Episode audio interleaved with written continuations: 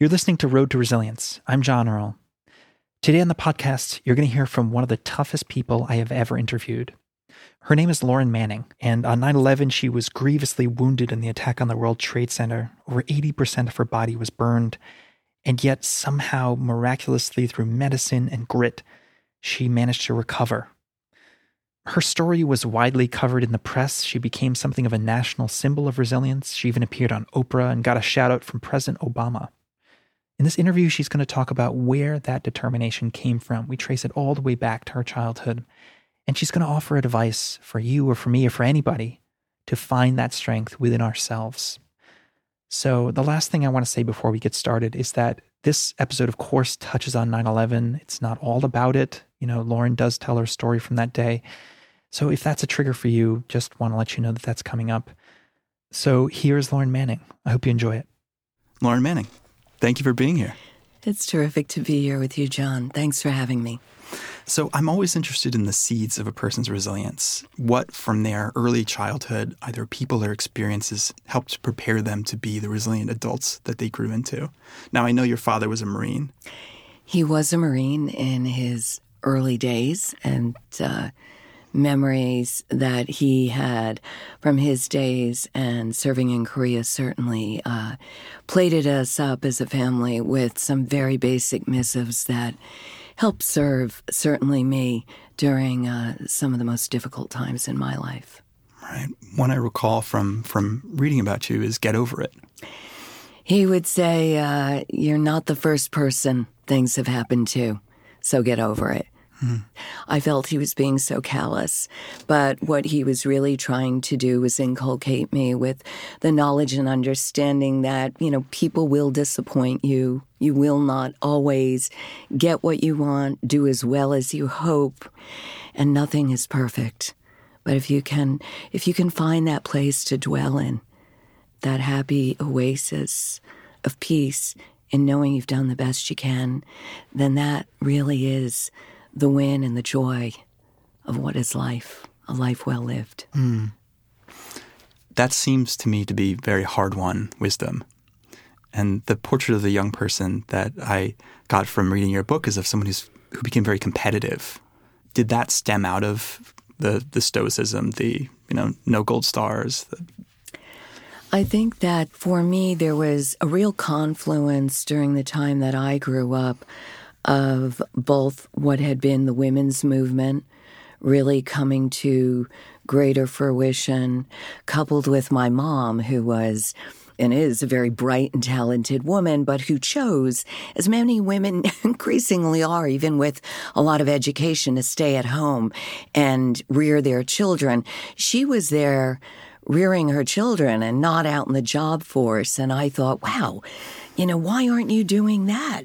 This is a waste that you should be home. You should be doing something more productive.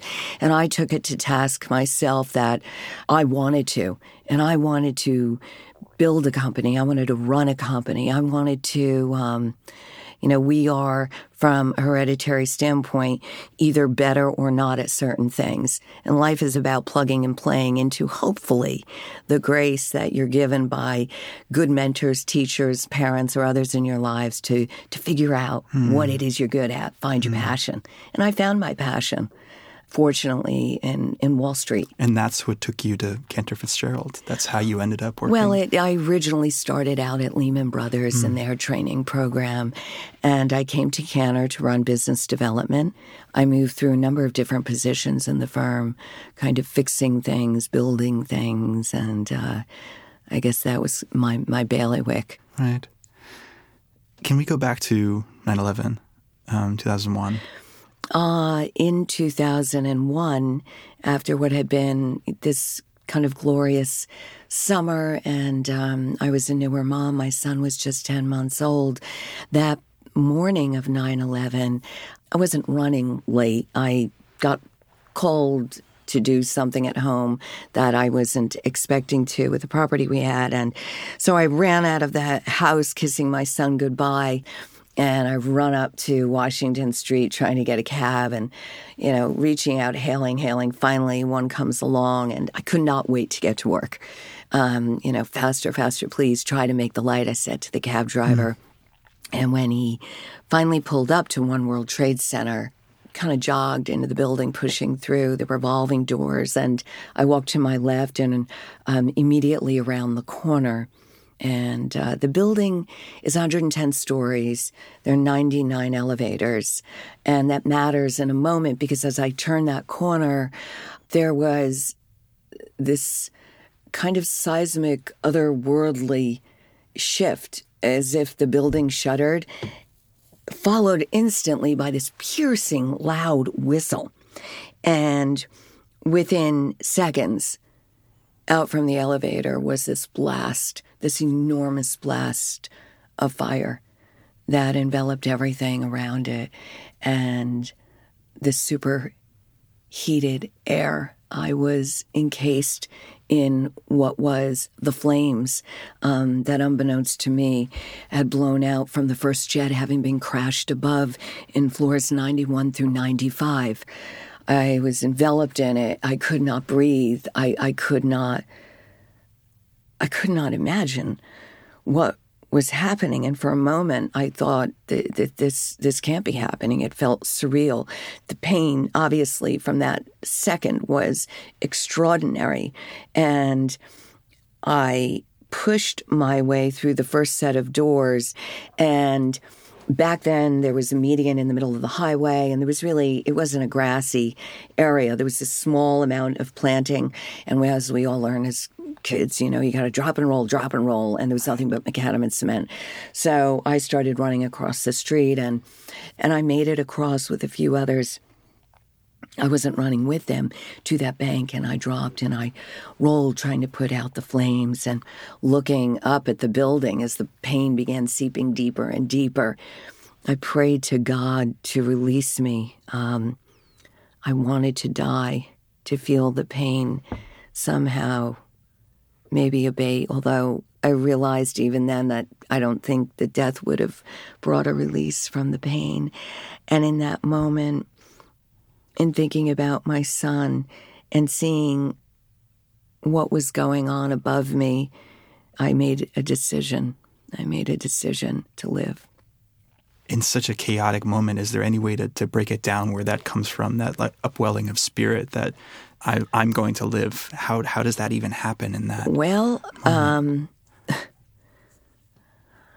I was in incalculable pain, and I was mad as hell, and I had this little boy who I tried so desperately to have my small son, and I did not want to leave him. And I think it was just really a confluence of events that I did not want to die.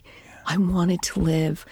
I was not ready to let go of life, and I had no idea to any degree the the depth of my injury, but I knew in a very binary way that I was going to fight and that it was a fight um, at that moment.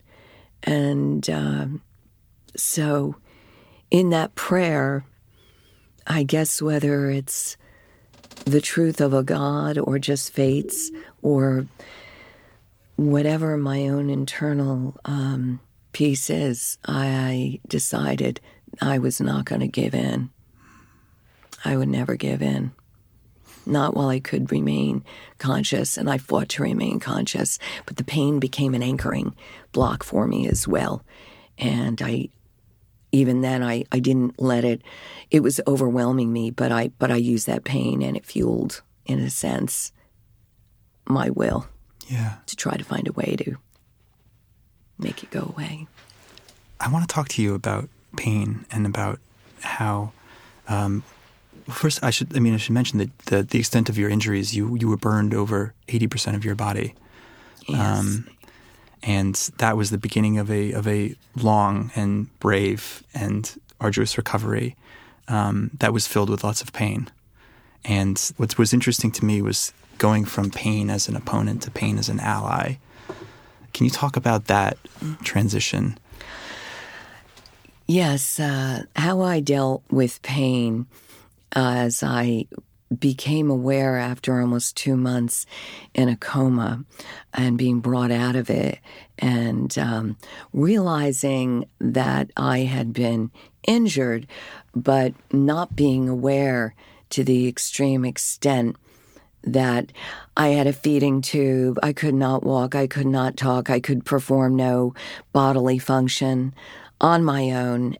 But it's funny how the spirit and the mind can really decide how you approach things. Say more. And that's a, a, a, strong thought to keep in mind because it really is the essence of any resilience. Okay, it's how you decide to look at that picture. You know, it's really an artful exercise, mm-hmm. much like in art, particularly conceptual art. We all might see something different and interpret a different message. Um, the message that I chose to receive was that I had a, um, I'd gotten a bum deal in a way, um, but better than many of my friends whose pain was as extreme as it could be, um, and which my own mirrored, I'm sure, except they obviously did not have that chance that I did. And I took that chance and I ran with it. And I vowed that I would avenge every one of their deaths, all 658 of my lost colleagues, among which there were three very close friends. And what I decided to do was use that pain, which was my enemy, and I would take that fuel and energy from it and I would turn it on its head. I guess it became personified in a sense, and use that to help push through what were um, just like in business, just like we all learn in in school and um, in directives and in making our own directives. How do I get from here to there? And so I realized my job had changed rather quickly, and what I needed to figure out was okay, what was going on? What did I need to do to fix it? What would my potential limitations be? And in that business of being um, catastrophically burned, you've got about 24 months until you're on lockdown. So it was an ongoing and daily fight filled with pain and trying to push past. Um, those limitations in any way possible. And that pain actually helped me focus mm. on pushing past them because the harder it came, the more I used that to push beyond it. And in the eyes of people, the one motivator that I can say that I truly, I guess, didn't much take to was pity. And as much as people in their eyes would say, Oh, you're doing a great job, or you're going to be fine, or we're there for you, it was, it was it was a world filled with pain, and I could see the pity in their eyes. And one thing that I learned on the sports field and in the boardroom and in the field of my bed was I didn't want that pity. And so I decided that um, I was going to totally turn a number on them. And I would gain 100% recovery, even though that wasn't possible that I would do something none of them thought could be done, and that that pity would be replaced with um, respect. Yeah. I wanted that respect. I wanted the true respect, not the pity respect of, oh, you're so strong, you're so brave, you're a survivor. I wanted true respect in every sense of the word. And so I decided I would project a confidence and uh, a way and being of seemingly being so unharmed that they would not see the scars. It was really the charade. It was mm. magical thinking on my part. So I lived outside of a bell curve of improbability. There is no way that through any medical means possible, um, an intervention, let alone the fact that I lived for so long without medical intervention or proper medical intervention, I should not have lived but I did. And in that, I took my chance. And so I took the team members I had, and much like business. Right. And just to be clear, the chances yeah. were, were describe it again. My, it's, my it's, chances were 17.5%. Those numbers dwindled immediately upon my arrival at Weill Cornell. It was dicey for a long time. And uh, it would remain for many months, um, many months. After six months in hospitals, Lauren was finally able to return home. She continued her recovery there with grueling occupational and physical therapy.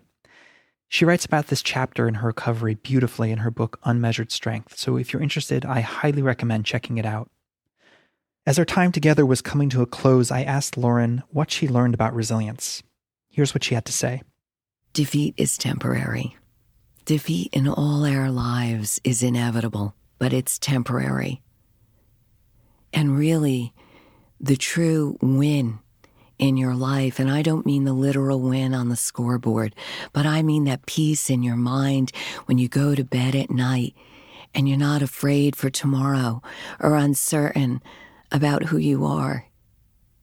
That manifests itself in the effort and the effort that you take hold of in your mind, those small veins of confidence that you can push through, that you believe that your power to survive is there. Remember, your power to survive is incredibly stronger than any to fail if you choose to engage it.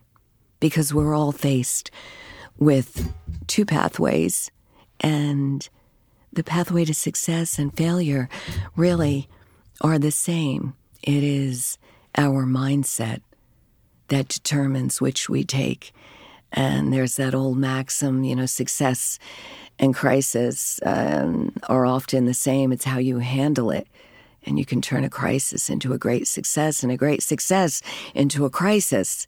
So you don't really want to overthink things in life, whatever your challenge is. If you don't have an option to succeed, then stop, figure it out, and figure out a more efficient path to go forward because you want to retain your passion you want to realize that the adversity that you think you can't handle and those struggles that you look back at and that I look back at, and I thought, oh my, if I only had the strength that I had now, or just messages that right here, right now, this moment, you have that strength.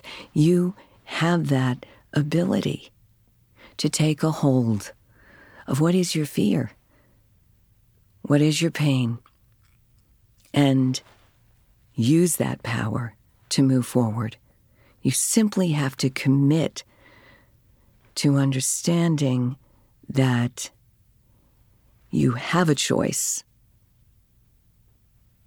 And every day that choice exists right here, right now, and it's designed to happen through an infinitesimal number of decisions, all small in the making, but as a whole, propel you forward in your life.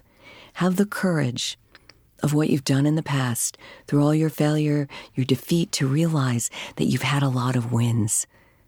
Bank them, count on them, and use them when you need it the most. That's simply what I did because your power to prevail is always, always more significant than any failure you will encounter if you unleash that pain to your advantage. Thank you, Lauren. Thank you. I so John. appreciate it. That's so wonderful. It, it was wonderful.